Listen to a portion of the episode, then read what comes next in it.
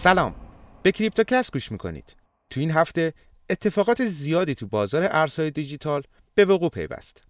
محمد حسن دادجو هستم و با من همراه باشید تا مهمترین اتفاقات مثبت و منفی هفته گذشته در بازار ارزهای دیجیتال رو براتون بازگو کنم.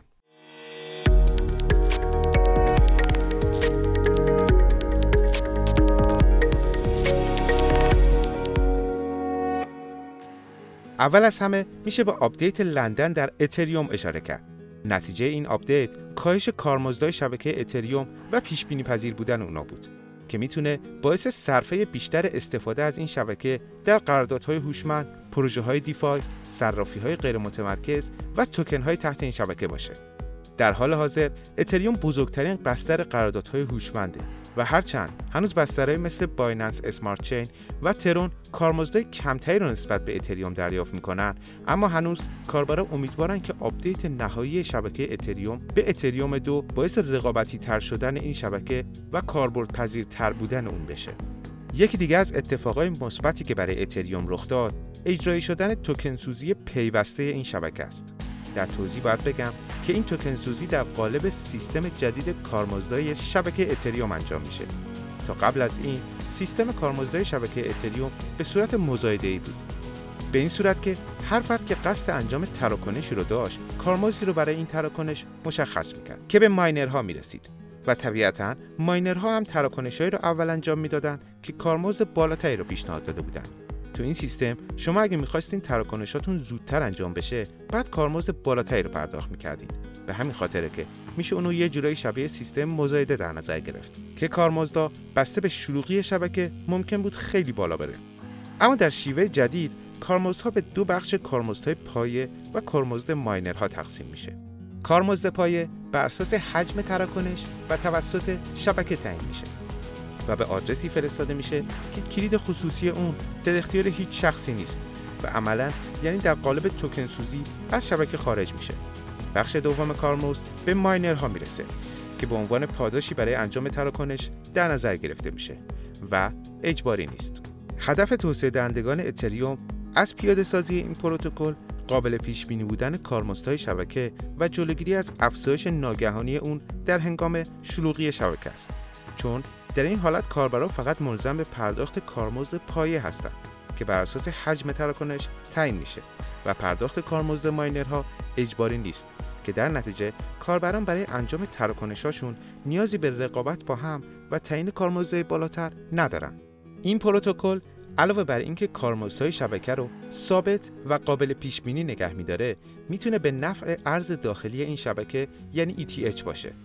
تخمینا نشون میده که در هر دقیقه حدود دو سه دهم واحد ETH در قالب کارمزدهای پایه سوزونده میشه و تنها در هفته اول پس از اجرای آپدیت لندن حدود 100 میلیون دلار ارز ETH از شبکه خارج شده و این کاهش در تعداد ETH های موجود در شبکه می‌تونه تاثیر زیادی در افزایش ارزش اون داشته باشه و از زمان اجرایی شدن آپدیت لندن قیمت اتریوم با حدود 30 درصد افزایش به بالای 3200 دلار رسیده.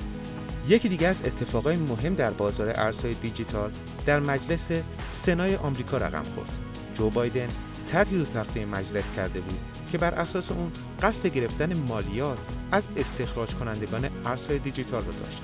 کارشناسای زیادی با این طرح مخالفت کرده بودند و اعتقاد داشتند این مالیات می‌تونه باعث خروج گسترده ماینرها از خاک آمریکا بشه و مشابه اتفاقی که در چین رخ داد با از دست رفتن سهم این کشور از هش شبکه دست ایالات متحده از بازار ارزهای دیجیتال کوتاه بشه. و شرکت هایی که در این زمینه فعالیت می‌کنن ضررهای کلانی رو خواهند کرد. خوشبختانه نمایندگان سنا با این طرح مخالفت کردند و خواستار انجام بررسی های تخصصی تری تو این زمینه شدند. همونطور که قبلا هم اشاره کردم بازار ارزهای دیجیتال بازار نوپاییه. و دولت‌های مختلف سعی دارن با تصویب قوانین جدید این بازار رو تحت کنترل خودشون در بیارن و سهمی رو از سودهای این صنعت داشته باشن. هفته گذشته حاوی خبرهای بدی هم بود. یک گروه هکری در طی یک حمله برنامه ریزی شده موفق شدن حدود 600 میلیون دلار از سرمایه های کاربرای Poly Network رو سرقت کنند. کارشناسا از این هک به عنوان بزرگترین حمله در حوزه دفاع یاد می‌کنند. داده های درون زنجیره نشون میده حدود 273 میلیون دلار از شبکه اتریوم، 85 میلیون دلار از شبکه پالیگان و 253 میلیون دلار از زنجیره هوشمند بایننس سرقت شده که تماما متعلق به کاربرای Poly Network بوده. نکته جالب دیگه این حمله پیامیه که هکر روی تراکنش های خودش قرار بده.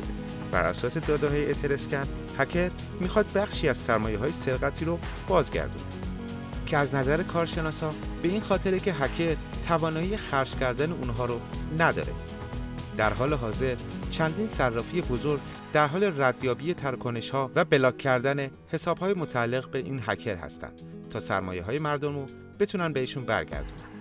و آخرین خبر این که شرکت فرانسوی Melanion Capital در حال صدور صندوق های ETF مبتنی بر بیت کوین.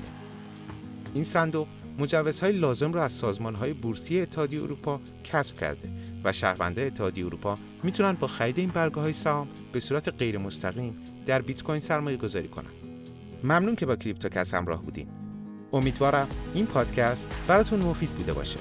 کریپتوکست رو می‌تونید علاوه بر اپ سیگنال در تمام پلتفرم های پادکست مثل شنوتو، Castbox و Apple Podcast هم گوش کنید و لطفا با نظرات و پیشنهاداتتون به من در ساخت پادکست های بهتر کمک کنید.